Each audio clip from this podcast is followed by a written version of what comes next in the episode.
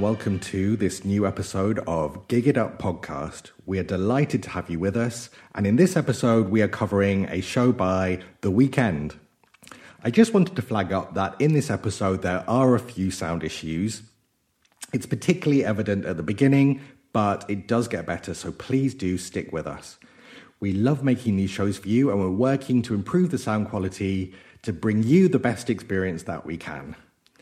If you're listening on Apple Podcasts, please do subscribe and give it five stars and a little review because we'd love to know how you're enjoying the show. Also, if you have any ideas for artists, shows, gigs that you'd like us to cover in the future, please do let us know at our Facebook or Instagram, both of which are at Gig It Up Podcast. Thank you for listening and enjoy the show. Hello. Abend. Wie geht es dir? I'm good, and you'd have thought after six months of living in Berlin I would know what that means, but I don't. it's nice to see you. It's good to see you too. How are you? Um, well, I'll tell you all about how I am. Uh, uh, I'm fine. Okay. I'm fine. I'm British. I'm fine. Yeah, How are you? I am completely fine. Oh, okay. Well, we'll go into that, but shall we tell the people who we are? Yes. Um, first of all, thank you so much for everyone who's been listening. Um, it's been really lovely to get all of your feedback and your five star reviews on Apple Podcasts. So thanks so much. Yes. Um, and for anyone who anyone who is new, I am Rebecca Biscuit, and this is Nick Field. And Rebecca Biscuit, what do you do? Um, I'm a performance artist uh, slash writer uh, slash dog owner and current breakdown haver. And Nick Field, who are you? I am also a performer, writer, musician. Um, and we together we collaborate as Biscuit and Field, and we've had some exciting news. Should we go into that? Yeah, we are. Um, we've just received some more Arts Council funding. from Yes. Arts Council of England. Thank you very much. Thank you. Um, to make a digital version of our previous hit stage show, which was called Paid Fantasist. For anyone that listened to our first episode, we couldn't remember the name of our own hit show in our first episode. But the good thing is, having spent several weeks poring over a hot Arts Council application form, we now do remember what it's called, and we uh, are going to make it as a film, and I, I'm so excited about that. Yeah, so we're probably going to be mixing uh, and make sort of an EP of the music that we wrote um, for the show as well. So it'll be really exciting, um, and we'll let you know more about that um, as it as it happens. Yes. it's going to be happening over this summer, summer 2021. Oh God. When we can maybe hopefully be in the same room. yes, uh, Nick's been vaccinated, and hopefully I'm up next. Um, if anyone's listening in the future, Uh, we're in the middle of an apocalypse. Yes. But we're getting over it. Yeah, Can, I reckon in about 10 years' time, people are going to. I think that generally everyone will have kind of collectively forgotten what happened Yes. and will have just moved on. And I think that anyone referencing, anyone hearing it from the future, or any, even probably people who were there, are going to just be like, "What? Um, what? You couldn't go into the same room, or you couldn't leave the country?" And I think people are going to start to disbelieve the situation as a way of coping. That's my feeling. Do you remember the um, weapons of mass destruction? Because I don't think anyone under the age of like 25 cares about the weapons No. of mass destruction. So I don't think, and if there were podcasts back in the early 90s slash early 2000s, not early 90s, early 2000s, they would have all talked about the weapons of mass destruction. And Now, who even nowadays a WMD is that an energy drink? You know what I mean? So is it a, is it a party drug? If it is, yes, that leads nicely on to our our next our topic today. our topic Yes. today. So um, we today are going uh, to look at the Weeknd and gig it up. Just to, if you are new, just to let you know what we do, we watch uh, live concerts and we watch uh, professionally filmed versions of live concerts uh, that are available on open source, for example, YouTube largely, um, so Yeah. that you can watch along. Um, and we talk about them from a kind of cultural perspective, from the perspective of people who are music makers and performers um, and interested in pop culture and culture in general. And um, we often slide into tangents, but we always bring it back. And so look out for that. spirit. It's likely to happen. Um, and um, we sort we were really interested in the, the, how they're constructed and, and what they mean and the, the influences and all those kind of things. So that's what we're going to be going into over the course of this episode, uh, which is going to focus on the Weeknd. And that is the uh, hip hop artist The Weeknd, not the band The Weekend. Um, so this is The Weeknd without the the, the, the second E. Uh, both Canadians, uh, the band The Weekend, and this particular Weeknd. Yeah, and for copyright reasons is why they had to drop that that e. Yeah. Be- Yes. So we're talking about um, Abel Tesfaye, who is uh, The Weeknd, who is one person, the Canadian hip hop artist slash R and B slash one of the biggest selling artists of uh, the current times. Yeah. Sold over seventy five million records worldwide. I didn't even know. Uh, people bought that many records anymore, apart from BTS. Yeah, apparently they do. And linking back to our very first episode, Madonna's Blonde Ambition tour, he just sold his uh, Beverly Hills mansion to Madonna for 22 million. no. Yeah. So it God. all links up one way or another. Madonna's given up on Portugal, has she? She's finally left Portugal. She's gone. Liz, Liz, bye bye. You know what? That didn't work. Liz bye bye. Liz Bon Bon. no, Liz Bon Bon? no. it's fine. Let's just leave it alone. Uh, but anyway, I've never been good at puns. I oh, once competed in a pun competition live. It was very embarrassing. how did it not work? No, but I did get paid. So Oh, there we go. uh, did you get paid in advance? That's the thing. Make sure you get paid in advance. If you're going to compete in a pun competition, Yes. make sure you get paid in advance. I'm not a fan. Are you a fan of puns? I love puns. I appreciate puns. I respect puns, Mm. but I'm just really very bad at them. So let's talk about the Weeknd. Let's let's do let's do let's do Weeknd background um, because I I don't know about you, Nick. I was unfamiliar um, with Abel Tesfaye slash the Weeknd. Um, completely unfamiliar. I had no idea who he was or what what was going on. Yeah, I also had absolutely no idea. and I was thinking, you know, as we are now making a podcast about popular culture music, perhaps uh, we should become more familiar with it. might, might be something we should do. But um, equally, it does give us the opportunity to discover things that other people discovered a, a long time ago afresh. Yes.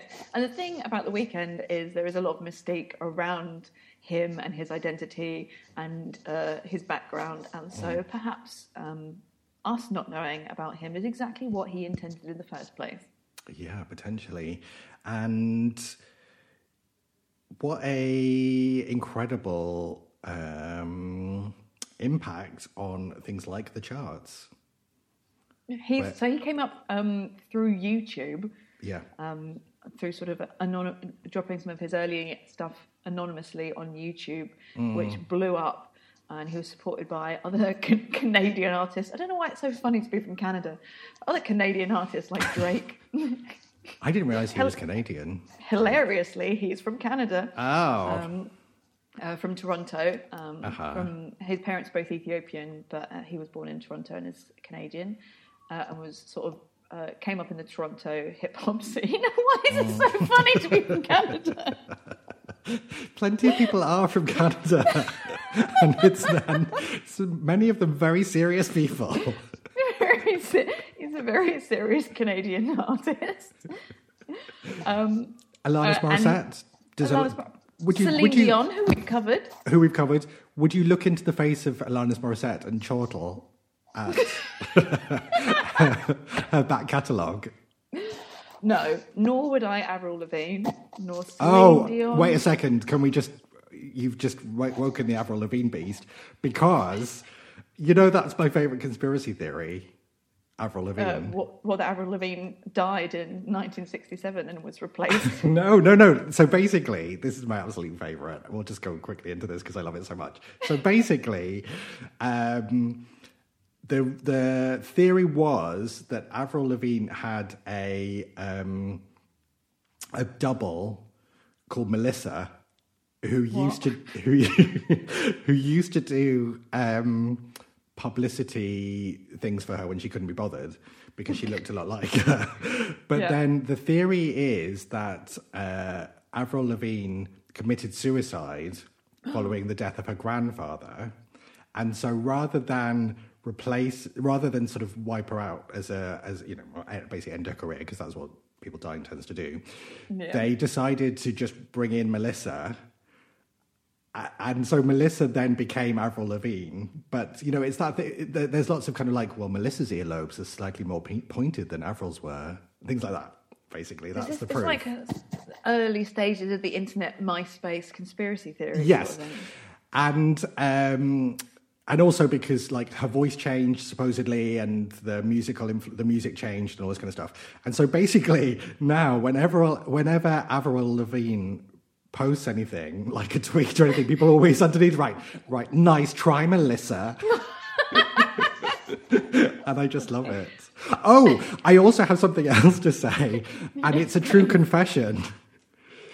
Um, and you know, just uh, we just need to take a moment for this because this is a serious true confession moment, and this might make this into a drama podcast. Is that um, in our last episode, Coldplay's Co- Super Bowl, I Yeah. asserted that. Uh, and indeed proclaimed that Coldplay owned a bakery in North London.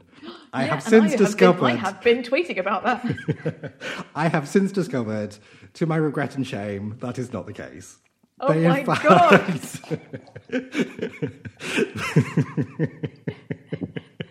they, in fact,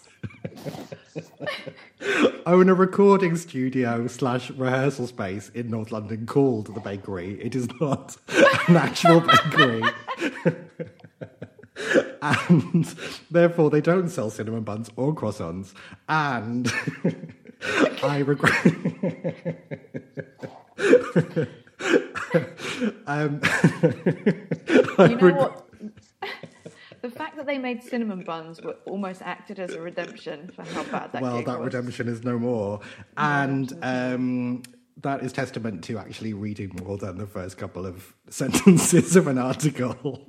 that is what I'll do in future. So um, I do ask for the. Uh, well, I apologise to anyone who um, may have been inconvenienced by my errors. Or might have travelled to North London to pur- pur- Anyone who went to purchase a get Coldplay cinnamon. made by Chris Martin. Yeah, exactly. If you went to get an eclair from Coldplay, I apologise. And, um, you know, obviously, I ask for your thoughts and prayers at this difficult time. Thoughts and prayers, Nick. Thank you. so, so yes, that's my true confession. So let's get back to the Weeknd. Okay. so, we are watching. We are watching uh, the Weeknd live in Berlin, and this, uh, full disclosure, is a festival gig, which we try not to do because the artists have less control uh, over it than, like, say, a like a Weeknd concert gig would be. But it's the best quality one that everyone can watch along with on YouTube. So this Yeah. is uh, from 2018. 2018, 2018, Yeah. a couple of years ago. Uh, the Weeknd live in Berlin, which is where you are now, Nick. I am, and um, so it's the Lollapalooza tour. Which so there's also um, the same show in Brazil, and I think uh, somewhere else as well. Because I think it's, my understanding is Amsterdam that Lo- as well, I think. Yeah, Lollapalooza is essentially a traveling festival. And here he is. Should we crack crack into it, or would you like to tell me a little bit more about your uh, pre thoughts about the Weeknd? Yeah, so I, I really didn't. I went into this fresh and new, and um, the only thing that had happened to me was, incidentally, was that um, a duet between or a collaboration between Lana Del Rey and The Weeknd popped onto my um, Spotify shuffle. So I I was aware that, there, and I was like, that's an interesting collaboration. I wasn't, but now I sort of guessed a bit more. he Um, does a lot of collaborations. He's worked with Ariana Grande and Kendrick Lamar and Daft Punk and Lana Del Rey, like you said, and Drake. Yes. his best Canadian friend. Yes. Um, and so that's basically all I know. Yes. So we're getting into this blind. Yes. And here we go. He's dangerous. It's some haze. and he's out with his first track, which is called "Pray for Me," um, and I'm guessing it's one of his bigger tracks because he's opening at the festival gig, and it's I don't know if you. I'm sure you've played festivals before, Nick, like music festivals or whatever. Yes. But people are not there to see you; they're there for the festival, and They I do not enjoy festival gigs. Yeah, I was going to ask you what your experience of festival gigs was. Let me tell you a story. Mm-hmm. One time, uh, me and Shit Theatre, who is um, the duo I'm one half of and I do most of my performance with, um, we've played Latitude Festival, which is in Suffolk in England, uh, quite a few times. And a few years ago, we were doing our show called uh, Woman's Hour, and we were told that. this is going to sound so bad. We were told that. Uh, Um, there were a lot of people came to it because I think they got they thought it might have been the BBC recording of Radio 4's Women's Hour. so there was a long, long queue at 11 in the morning, which Wow. was our headline slot. Oh, you know, I think I was there. Oh my god! Well, you will remember this then, which is that um, when you uh, like, if a deaf person is uh, a festival, they can request that a BSL interpreter or like sign language inter- interpreter will be there and live interpret the gig. And uh, we were we had a deaf person in the audience, they requested an interpreter, and she arrived. And um, an important part of the story is that you have to know that Louise and I wear white face paint as shit theatre, sort of like clown esque makeup. Um, but we were not in makeup yet. And we said to the interpreter, Would you like to be in white face? And the important thing to know here is that the interpreter was black. And she looked at us in horror and said, No, thank you. Oh, And then we went away, not thinking about it. Ten minutes later, had put our, our white face on, came back in, and she went, "Oh, okay, now I see what you mean now."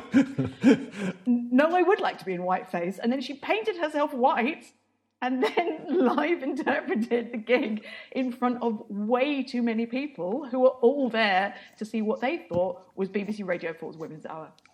oh my god, that sounds really awkward. And then last year, uh, we played a number of. Uh, for some reason, we've been invited back. Latitude after that. Last year, we played um, Latitude. It was sort of the biggest festival gig we've played. It was in the theatre tent. It's like a 500 seater, and we were on after the National Theatre doing War Horse. Um, and they unplugged all of our technology so that when, when we went to go on, um, none of our projection or sound or lighting worked. And uh, we ended up going on about an hour and a half late.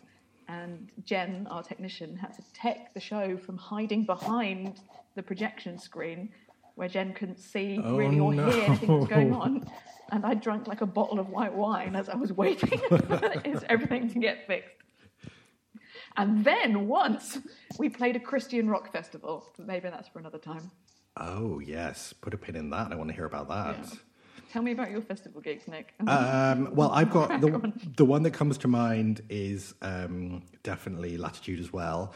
Where so I did a show called Adventure Misadventure, which was a show about sort of travel, and I played the harp in it, and it was cute. Yeah, I think you came to see it, didn't you? At one point. I did. I loved it. Thank you so much. And at the beginning of the show, I'm roller skating when people come in. And someone from Latitude had come to see the show, which is why they'd booked it.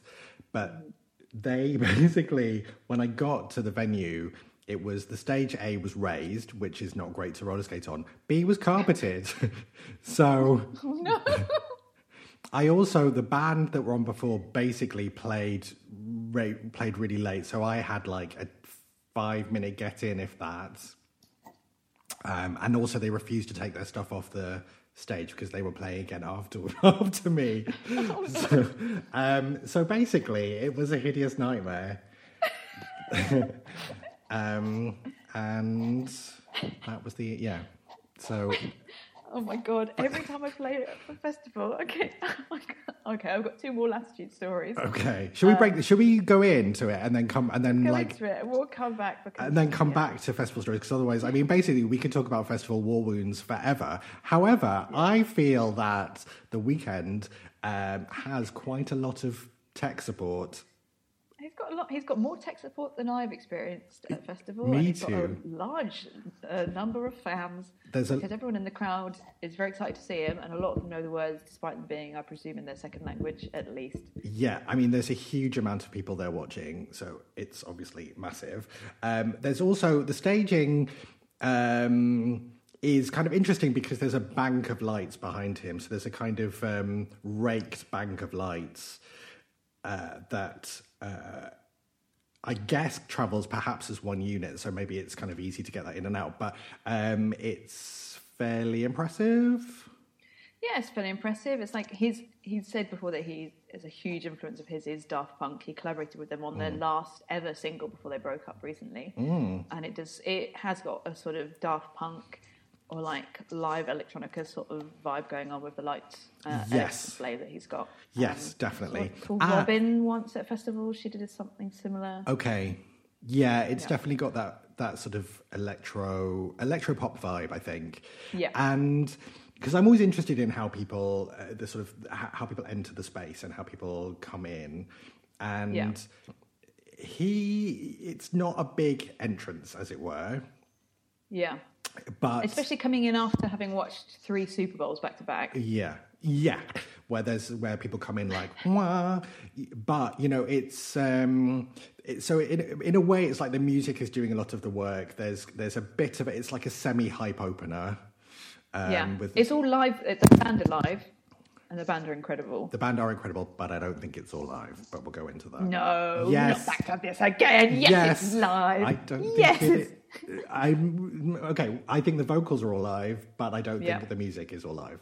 interesting. Um, and um, yeah, so so there's a there's a hype hype hype opener, and then he sort of wanders in, yeah, quite cash, but the audience do go insane.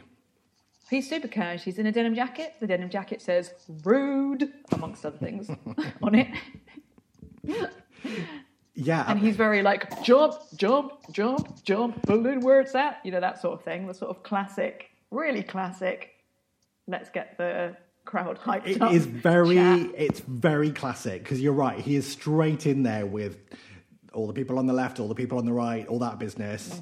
Um, which you know, for me, it- it's absolutely a classic in some ways. It's a cliche, but it is absolutely setting the contract in a way between the audience and the performer. It's like this is the what this relationship is going to be right from the beginning.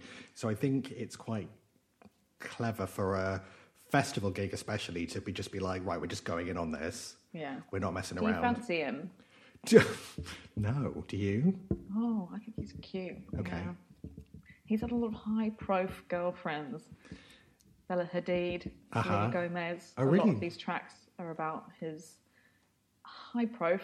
His- It's a, a little shortening I'm going for there. High Just get on prof. board with it. I like it. High pro, some high prof GFs. and he's really cute. I think he's really cute. I think I'm he's. I think he's a very attractive human being, but I don't. I didn't. I don't feel drawn to him in that way. But Okay. you know, I'm willing to be talked round with 22 million. Um, So we open with "Pray for Me," and Yeah. then we go into "Starboy," which is next. Everybody knows all the words, uh, and it's making me quite emotional by this point because the crowd, seeing people screaming and crying and shouting together, people seeing cry. so relaxed on stage, yes. was quite emotional, especially in you know, In this particularly in the pandemic. Yeah, Yeah, well, because we haven't seen anything like that for a long time, obviously. Mm-hmm. Um, yeah. people cried when he walked on stage. People were sobbing. They picked, you know, yeah. the, forty thousand people weeping. yeah, the crowd, the um, camera sort of picks out people in the crowd, and yeah, people were were, were sobbing, and uh, so that obviously is a testament to how strong the relationship is with the audience. Yeah. And how strong uh, the relationship is, particularly between him and his fans, who are they've got their own sort of secret language. His uh, uh, like record label and his sort of symbol is XO, uh which he's had from the, the beginning, and I, it's apparently a drug reference potentially. Um, and they sign off a lot of their messages to each other. His fans on YouTube with XO and talk to each other like fellow XOers and stuff like that. So there's like a real cult um, sort of in it together vibe about the people that Yeah. love him. which is very smart because that is very good yeah. marketing.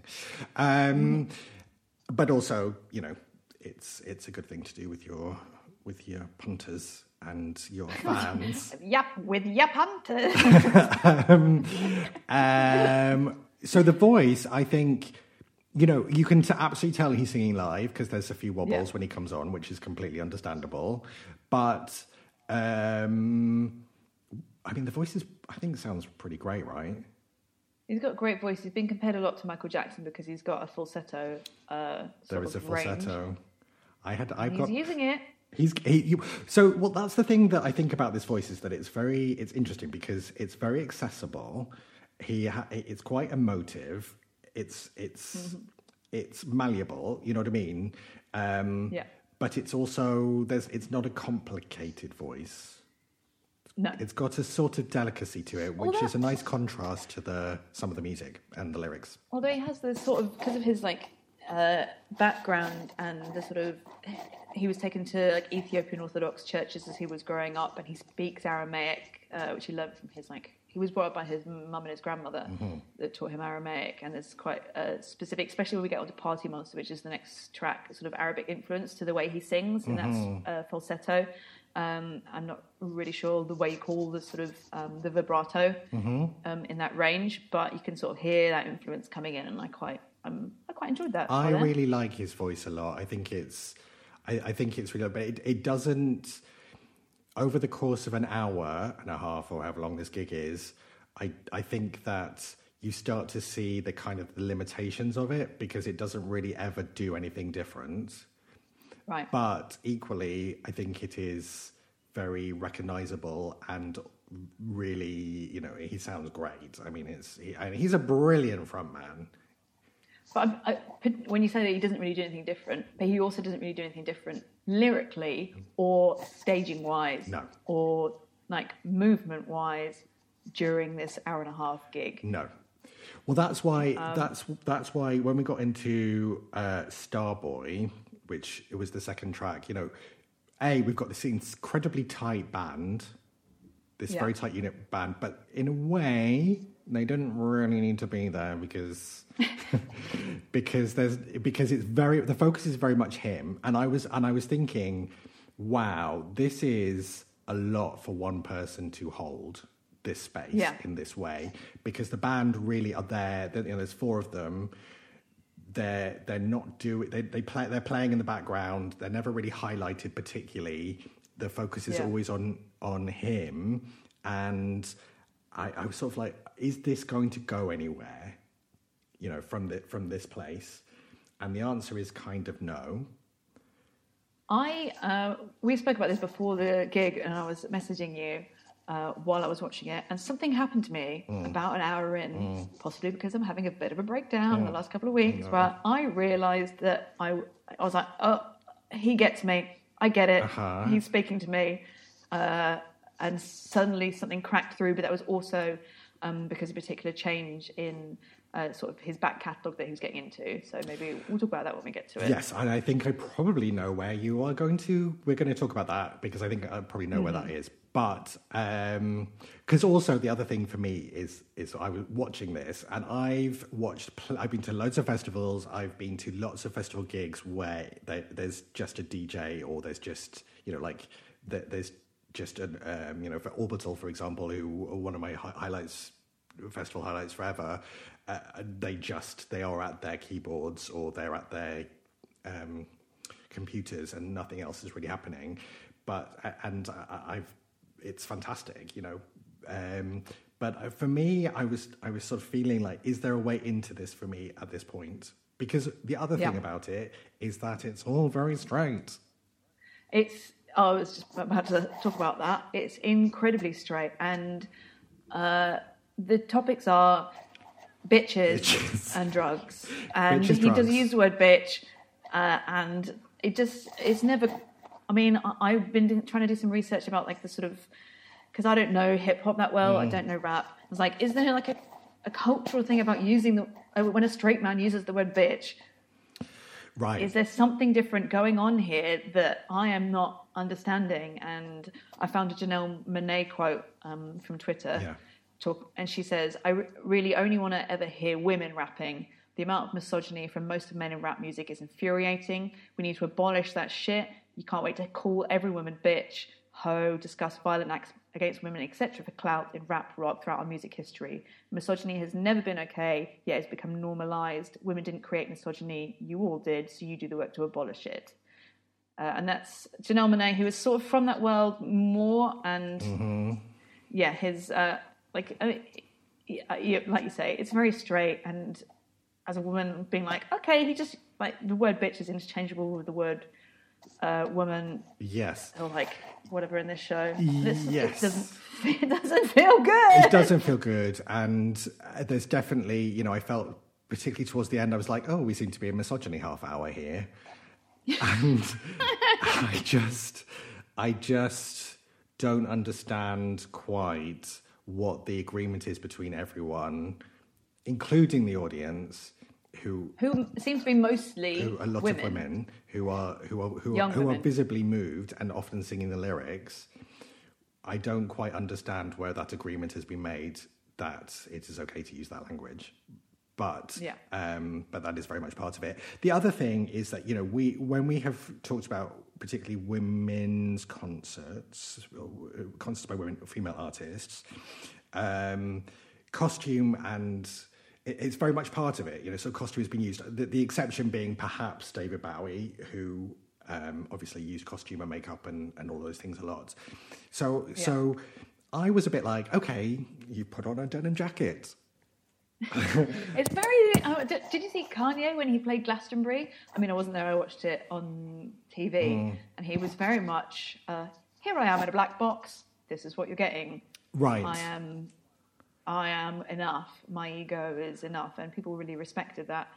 Uh, and you're right. It's quite similar to uh, the male ego on show here, which is I'm wearing a denim jacket that says "rude." Yes. And you shall be entertained. You shall be entertained. And, my, and the weight of my charisma. yeah, and the and the, the sort of assumption that the visual of that is, is enough, whereas you know part of the joy I think of watching um, a lot of female performers is that they do play with with costume and persona and and all of these things, and and uh, it's it's interesting for me about the the sort of the both the the dilemma of the straight male artist.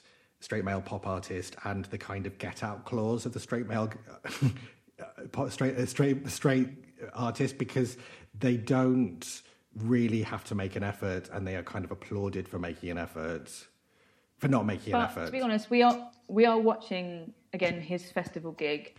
We're not watching what he might do Yeah. in like a Weeknd. Concert. Well just to, just to let you know that i watched i watched an unprofessional version of it or some of an unprofessional version is the same or like an unprofessionally filmed yeah, version. yeah. You mean? so Right. so there are full there are full Weeknd concerts available on youtube that have been sort of bootlegged filmed so I watched a bit of one of those just for comparison. Same deal, just slightly more um, extreme lighting. And in his last tour, he had a very long kind of um, stage extension, and he was mostly on that, of just Right, walking up and but that's the uh, walking up and down. But that was the only difference. Okay, so we're back into uh, the sort of set list now, uh, and he goes from Paranoid. He's doing a song called Fire. There are some gunshots during a song called Reminder, like, he, and we're in a sort of like a drug Yes. uh, sort of reference. Well, yeah, because we went in Party Monster. Um, there were some fog blasts at the crescendo, and I was I'm, I was here for that. I also noticed that there was this um, in that song. There was a um, there was just a repeat of the phrase "woke up by a girl. Don't I don't even know her name," and it was just like said over Yeah. and over and over, and I just don't know what that was. No judgment. Weekends never happened to me. Normally, normally know the name, but no judge, no judgment. No, exactly, but it's like why repeat? I, I, I wasn't sure what the repeat of that was over and over again. Whether it was like sadness or whether it was bragging, it was just kind of a weird thing. I don't know what that was. The other thing about that track was that was the point where I was like, okay, there is either a click track here or there is a, there is basically a recorded vocal underneath this huh? because I did not notice that. because there were points when he stopped singing the the main the main melody and um, the it was and it continued underneath. So I was mostly distracted by his references to Selena. I'm trying to guess if he was talking about Selena Gomez. okay, seems fairly evident that yes, Sometimes with high profile. high prof GF.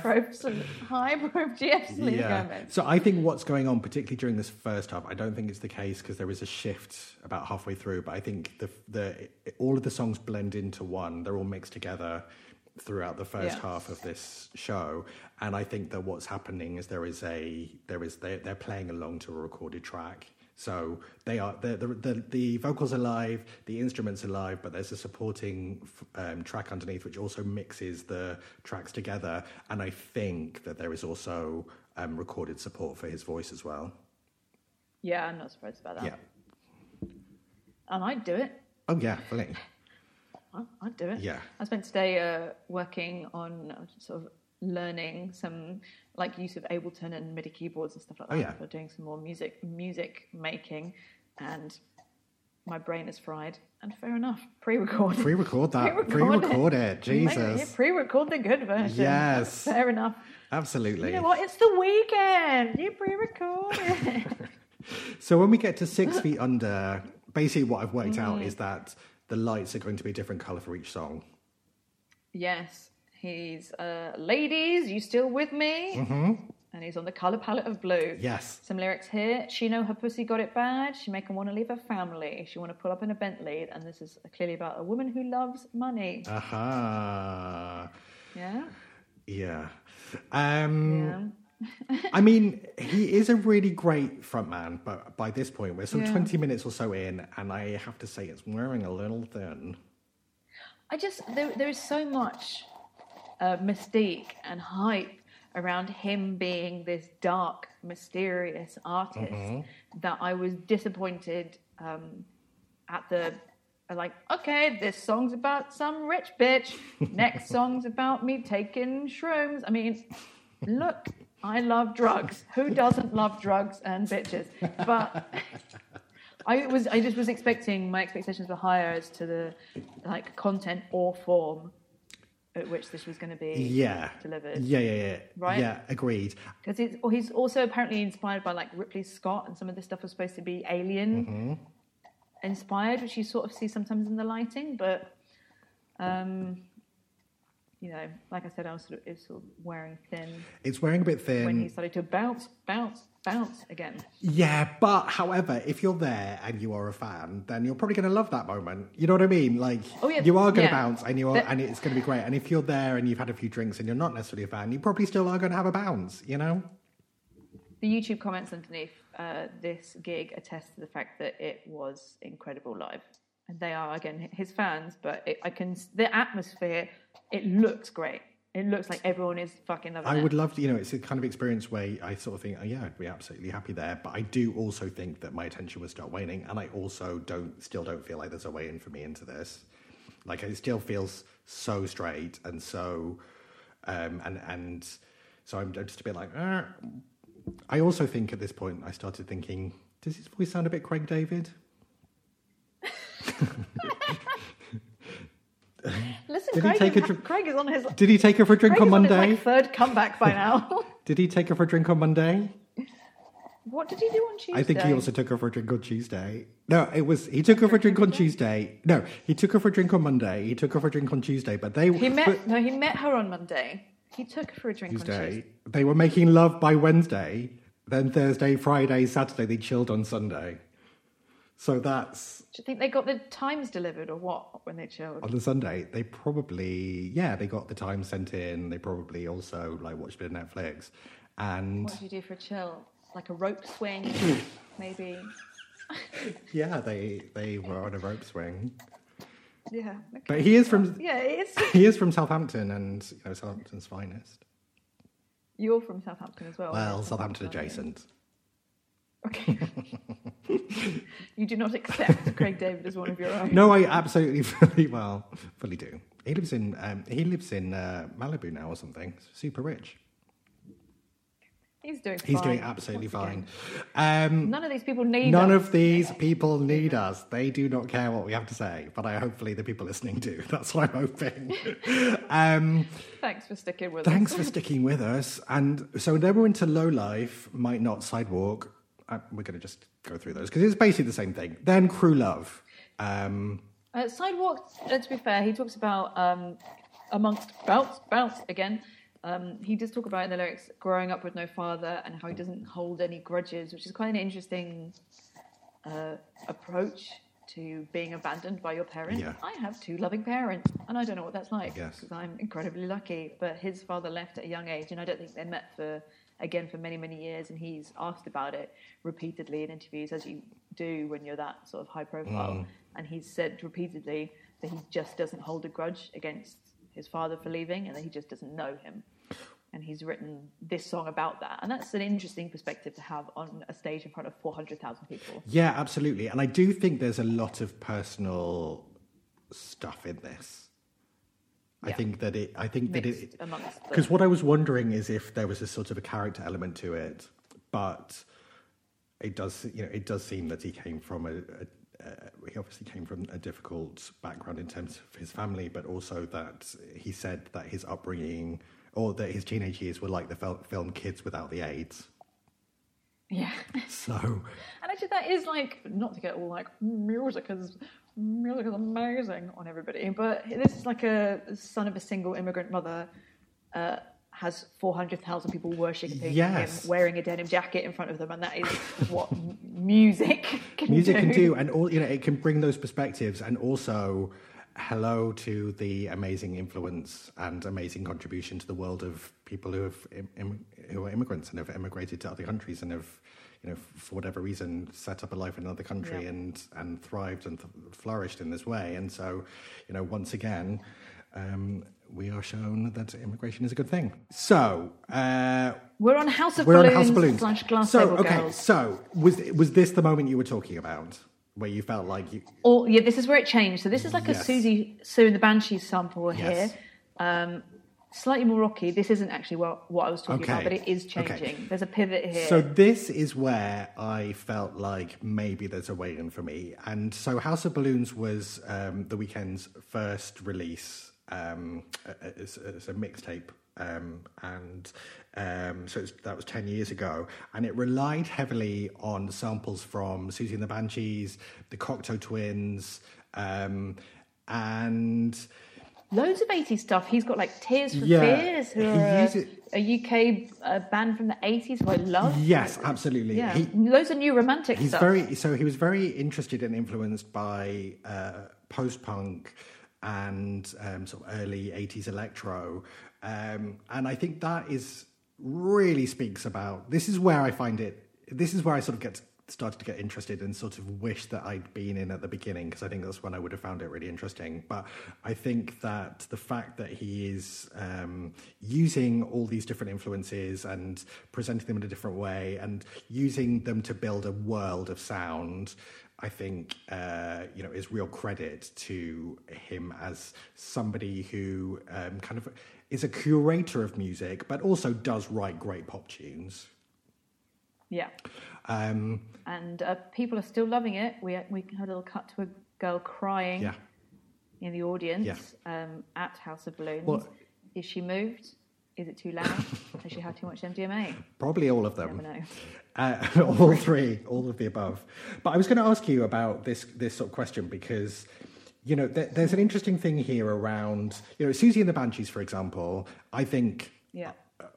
are a queer text to to a point, and I think Cocteau, the Cocteau twins are as well. I think that Yeah, there is there you know they are kind of queer texts, and so that is fantastic. eh, Fantastic in terms of the fact that they're sort of present and they're having this kind of resurgence through his music to an extent. But um, this was where I sort of felt like there was a way in. But but equally, I also think that Siouxsie and the Banshees in particular are were real innovators um, in terms of what they created and the sound they created and the sort of movement they created as well. And I, I wonder what your thoughts were on this this idea of kind of sampling sampling uh, um, people who were kind of originals and then sort of being being then hailed as an original for using their music. What do you think? I mean, I'm looking at your face now, uh, which nobody can see apart from me. Luckily. Gorgeous, by the way. you. What skincare have you been Oh, using? we could talk skincare. Uh, and I can, uh, and I can see that you're, you're asking that with a particular opinion, which which you, might be a negative one. Um, but I love it. Uh, I think being a, an appreciator of music and letting that influence you and the music you create, uh, and having that echo and carry on, like through the generations, is something to I I really really appreciate. Like, uh, like for example, like Beyonce using the Chi-Lites uh, in like Crazy in Love and stuff like that, and it has it links uh, something I got from my dad, like Philadelphia Soul, and something that I was experiencing at the time, which would be Beyonce, and finding out that those two things were connected, uh, uh, like links generationally and artistically, and I, I think it is uh, a creative and artistic impulse to to use other people's and be influenced and use other people's work like that. What do you think? I don't actually disagree. I, I was sort of being devil's avocado a little bit. I, I think that you know there was an interesting article in um, Rolling Stone about the Weeknd that that said that he essentially with particularly with these tracks uh, created the kind of genreless world in which we now live. That genre is sort of very much something But that he didn't. he create absolutely that. I mean, didn't create it, but you know he sort of popularized it. Um, But I mean, like we we were talking about Janet Jackson just recently using Joni Mitchell She- samples in uh, like the mid to early nineties. Absolutely, and he was not in, by any means the only person doing this sort of thing, but he equally is probably the most well known and has brought it to the biggest audience and stage. Um, Yeah. There were lots, you know, I think there were lots of examples of all of the things that he's sort of done, the steps that he's taken, lots of other people doing the same things. Um, but I, I do think that there is something in the world in which we live, which is very much about um, repurposing and representing things that have already existed. I, I think that yeah, I'm down with it. I'm absolutely down with it. And you know, but Yeah. but equally, you know, there was an element to me that was like, I just now want to go and listen to some Siouxsie and the Banshees. I suppose it's like talking about co- it's collage, isn't yeah, it? Um, and the like, for example, like the surrealists who sort of innovated the use of collage. Yeah, it is it is essentially postmodern collage, is what we're looking at, and um, you know the, the the sort of the, the extreme example, you know, now that we have is things like TikTok, which is essentially just people copying each other over and over and over again a thousand times, and then responding to someone copying them. That's basically what that is, and Yeah.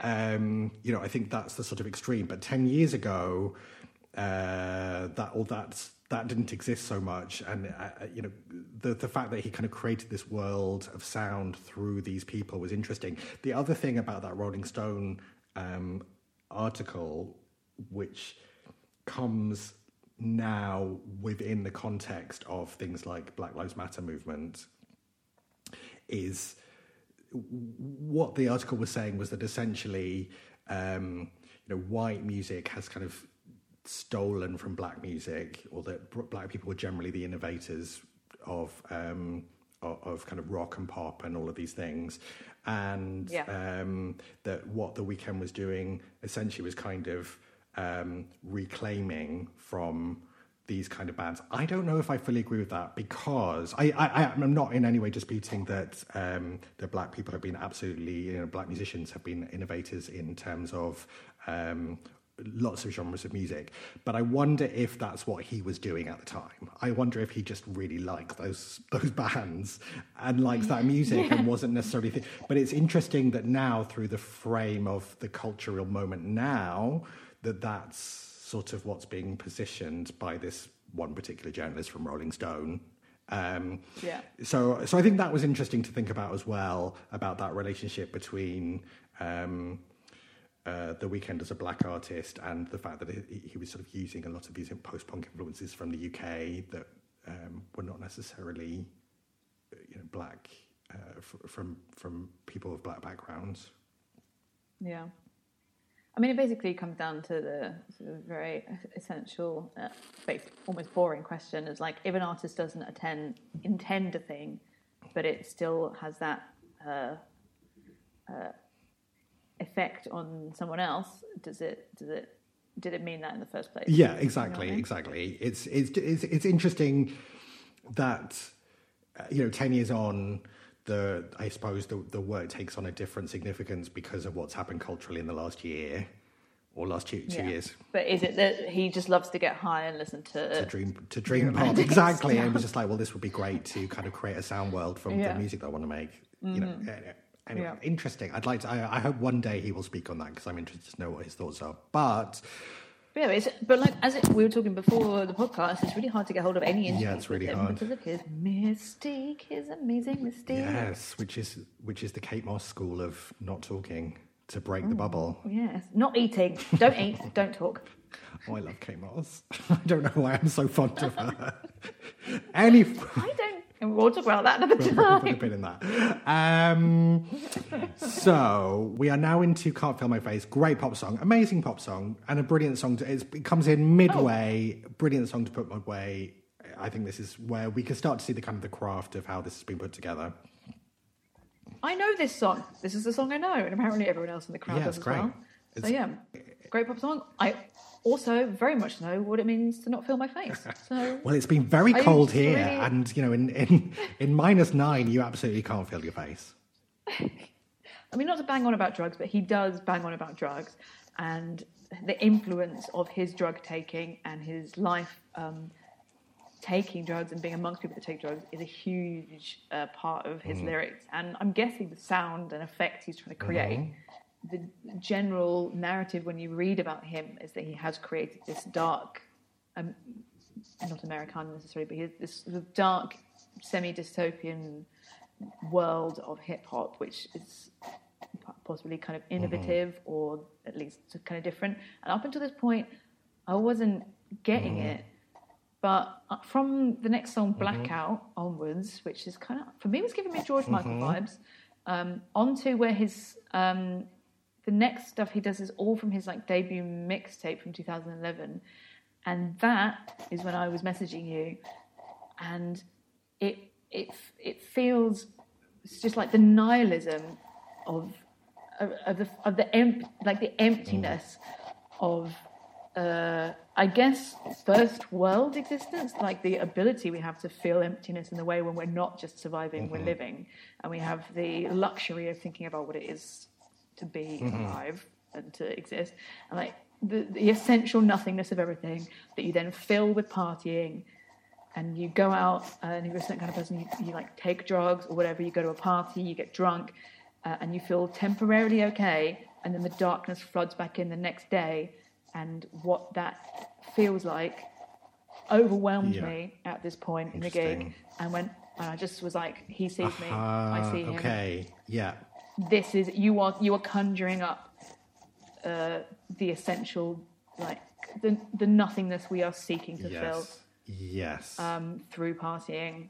and how you can look at someone with just blank eyes at a party when you've taken a bunch of drugs that are supposed to make you feel happy and see nothing.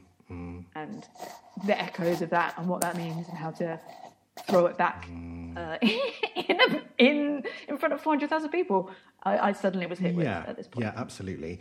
And also in terms of the structure of the show, things shift a bit in that up till now it's been a continuous track all the way through, it hasn't stopped.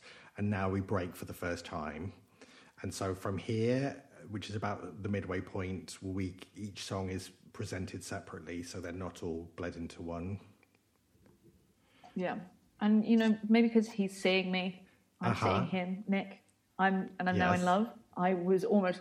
I've gone from completely unemotional to almost wow. and I, I felt this. I felt this period to be incredibly epic, and I might have been responding to pure tone rather than the content of the Yes. lyrics. Um, but uh, I, I was. I was Yeah, I think this is you know in this last kind of if we if the, if this is a show of kind of four acts, which I think it sort of is, uh, or, or four sections. I think in this in this sort of third quarter, um, it goes a lot more slow and personal and dark, and we're sort of we're, Mm. we're led into this work, having been hyped and, and hyped and dancing, and uh, I think we are now kind of into this much more dark, thoughtful world, which is clearly from his his earlier work. Yeah, because we've got this uh, track called Wicked Games that goes into something called Earned It, which has, also has an almost like soul. You hear other instruments like the. Oh, yeah, because there's like some Yeah, flutes and some yeah. strings. Loved it. Give it to me. Give it to me, Weeknd. Uh, but then he went straight back into Or Nah, where he's making. Yeah, this is where I've got my note. It's gone a bit misogyny. Twenty minutes. Yeah. yeah, completely. He'd like you to pop your pussy like he likes it, Mm-hmm. whatever in whatever way that is, uh, which was often, which is another massive, massive hit for him. Uh, again, sampling a, a song by a Turkish artist, which hasn't been done since Holly Valance. kiss, kiss. I mean, it has has almost certainly been done since Holly Valance, but has, I haven't. Last time I remembered a big Wow. Turkish pop crossover was Holly Valance's I Kiss wonder what Kiss. she's having for breakfast. I wonder what she's doing right now. She married, Holly Valance married Nick Candy, who owns One Hyde Park, like the big, ex- the one of the most expensive buildings in the world. Not the world, probably, because Dubai exists, but in London, there's a big, uh, sort of sexy flat block. Not in the way I say it, sexy apartment block. Sexy flat block. There's a big sexy flat block next to Hyde Park called One Hyde Park, owned by a man. Not, how do I Yes. know How this? do you know this? Owned by a man. I, I read the gossip pages of the Evening Standard from 2012. Over and over. I've archived them. Well, basically, Holly Valance is doing fine. Yeah, She's she's, all good. she's Um, so we've got um, "Call Out My Name," which is a ballad with no percussion for the first time. So there's no percussion in this moment. Oh, it's romance, it's romance, baby. and we've got honey tones in the lighting. I'm enjoying the lighting Yeah. here. There's some somebody like lovely or red orange beams on an angle. Everybody knows. Everybody knows. The Yeah, this is a popular one. Mm-hmm. and it's coming up. It's to coming the up to the finale because because after "Call Out My Name," we have um, a, a- a moment of just silence and audience screaming, and the the, the Weeknd just holding this mo- this space and allowing people to scream, um, and then a bit of call and response. You would. and then we're into the hills. Yes, this is the second single from his uh, second album, and it was number one in a bajillion countries. Apparently, he recorded 67 versions of this Wow. before he settled on this particular one. And which and this song closes in Amharic, uh, which is his Mm, uh, mother tongue. Um, and you get a sort of the vibrato he's using, which is closer to the Ethiopian. Yeah, it's really. I really like that. This track I really liked. I Yeah, really like this. Yeah, and this is this is about fame lyrically. So there's fewer bitches and Yeah. codeine. You know, God, my, we sound like such a granddad. There's fewer bitches and codeine in this one. So there's really, some, uh, there's some much, Ovaltine references, it's much cleaner. and I'm so I'm happy. And actually, we're, the next the next podcast we're going to do is about ABBA and the amount of love they get from being Clean clean. Yeah, and yeah, it's great. He's very very much like ABBA. This song is much Yes. cleaner and neater. It's. I think it's a really. I think it's a great finish, um, and yeah, it's it- you know it's interesting having we've gone into this perhaps more introspective, more complex um, m- aspect of the the show, and then we end on the hills, which uh, you know I think is a really great place to finish. He uh, there were two two remixes of this track out. One he did with Eminem and one with Nicki Oh, really? And his the video, which I watched, um, has been viewed 1.6 billion Wow. times. Wow. Probably about 0.6 billion by me. Just trying to watch him crawl out of an upside down car. What does it mean? What does it mean, Weeknd? Abel, are you seeing anyone? He's, of course, he's seeing someone. Yeah, I think he is. So, He's too young for me. He was born. He was born in 1990. Oh. Oh, dear. Oh it's part of my breakdown. okay, okay. um, we're probably having a similar breakdown. I think that's my constant breakdown. Um, all right, good. so we are done. We're out. Weeknd is like, thank you, Berlin, We're done. etc., etc. I love you, etc. Typical festival moment of the Yeah. contract has ended as it began. Um, what are your overall thoughts? Um, my overall thoughts are uh, life is uh, means nothing. Oh, okay. We're going philosophical.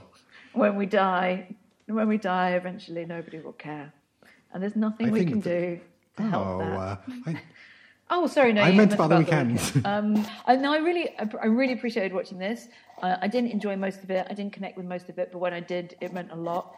Um, and I then have been listening to some of his music afterwards, and um, I really appreciated uh, the, the choice. Actually, this was your suggestion. So thanks Thank for that. you. I well, so I, I I I agree with you. Like I'm.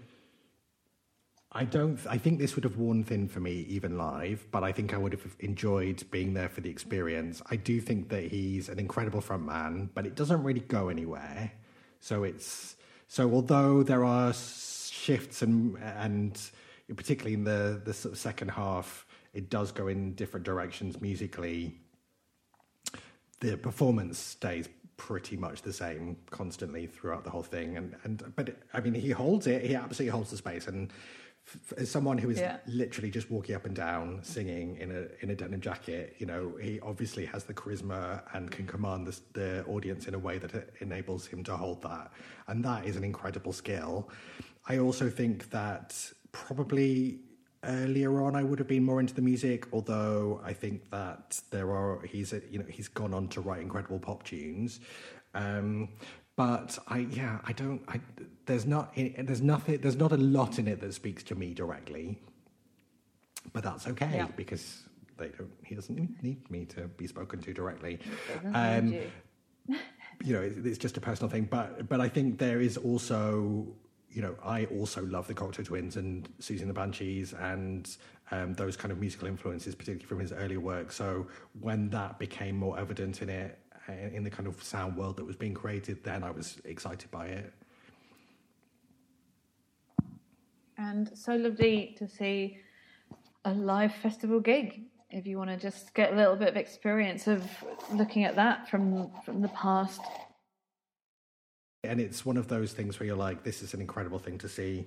Um, oh, so I wanted to ask what your what the we, we said we put a pin on in your festival story. So what was your other festival Oh, story? Two festivals, very quickly. One Okay. was, was, Yeah. was another Latitude one related to your uh, tech issues you had at Latitude. We had to tech our show Dollywood, which was about our love of Dolly Parton. we should do a Dolly Parton gig one day. Anyway, Definitely. um, we did our show Dollywood, but they asked us to tech silently behind a curtain because disco yoga was happening on the floor in front of the stage.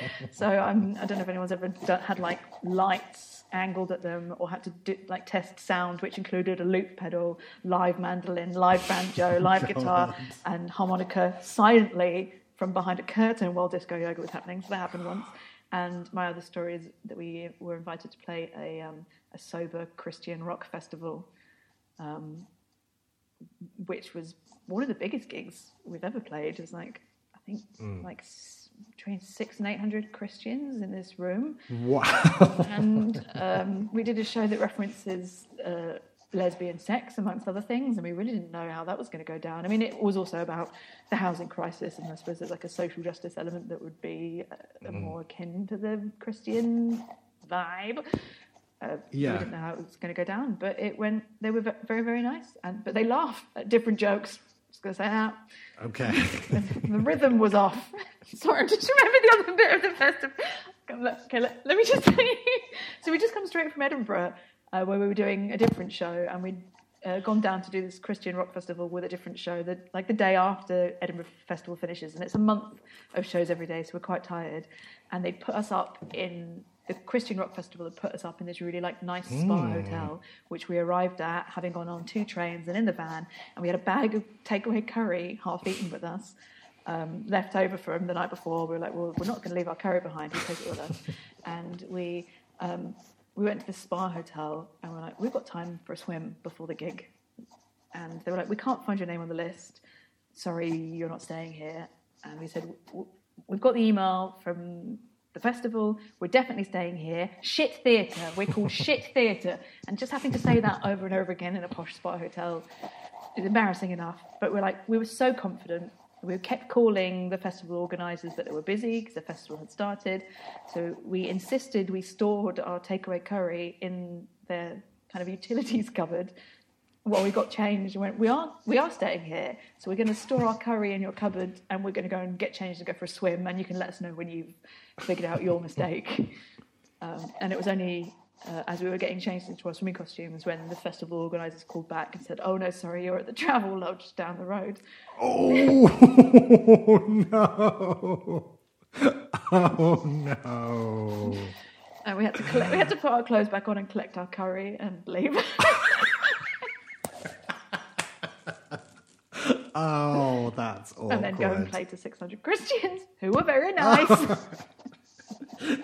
Did, uh, did they hand over the curry resentfully? no, they were very like, polite. "Here's your curry." They were, they were a very nice five star spa hotel, so they were incredibly, incredibly polite. I love the fact that you were like in, in your leotard, where you're like, "Where's my? Where, give me back my curry. I'm leaving." it's uh, been a joy to talk to you, you, and to have everybody with us yet again. Yeah, thank you so much for listening, and thanks so much for um, everyone's responses to the podcast so far. Please do, if you have enjoyed the podcast today, leave us a five star review. Or tell a friend. Leave us a five star. Yeah, tell a friend, um, because we'd love more people to hear it. So um, that would be fantastic and very much appreciated. And you can follow us on Instagram at Gig It Up Podcast, and we're on Facebook, Yes. Gig It Up Podcast. And we've got next uh, time, we have very excitingly, uh, we We're have, doing ABBA. We're doing ABBA. We're slightly different. We're doing ABBA the movie, which is a docudrama from 1977. And I have a lot of things to say. I can't wait. I, I cannot wait. All right, thank you so much. Bye.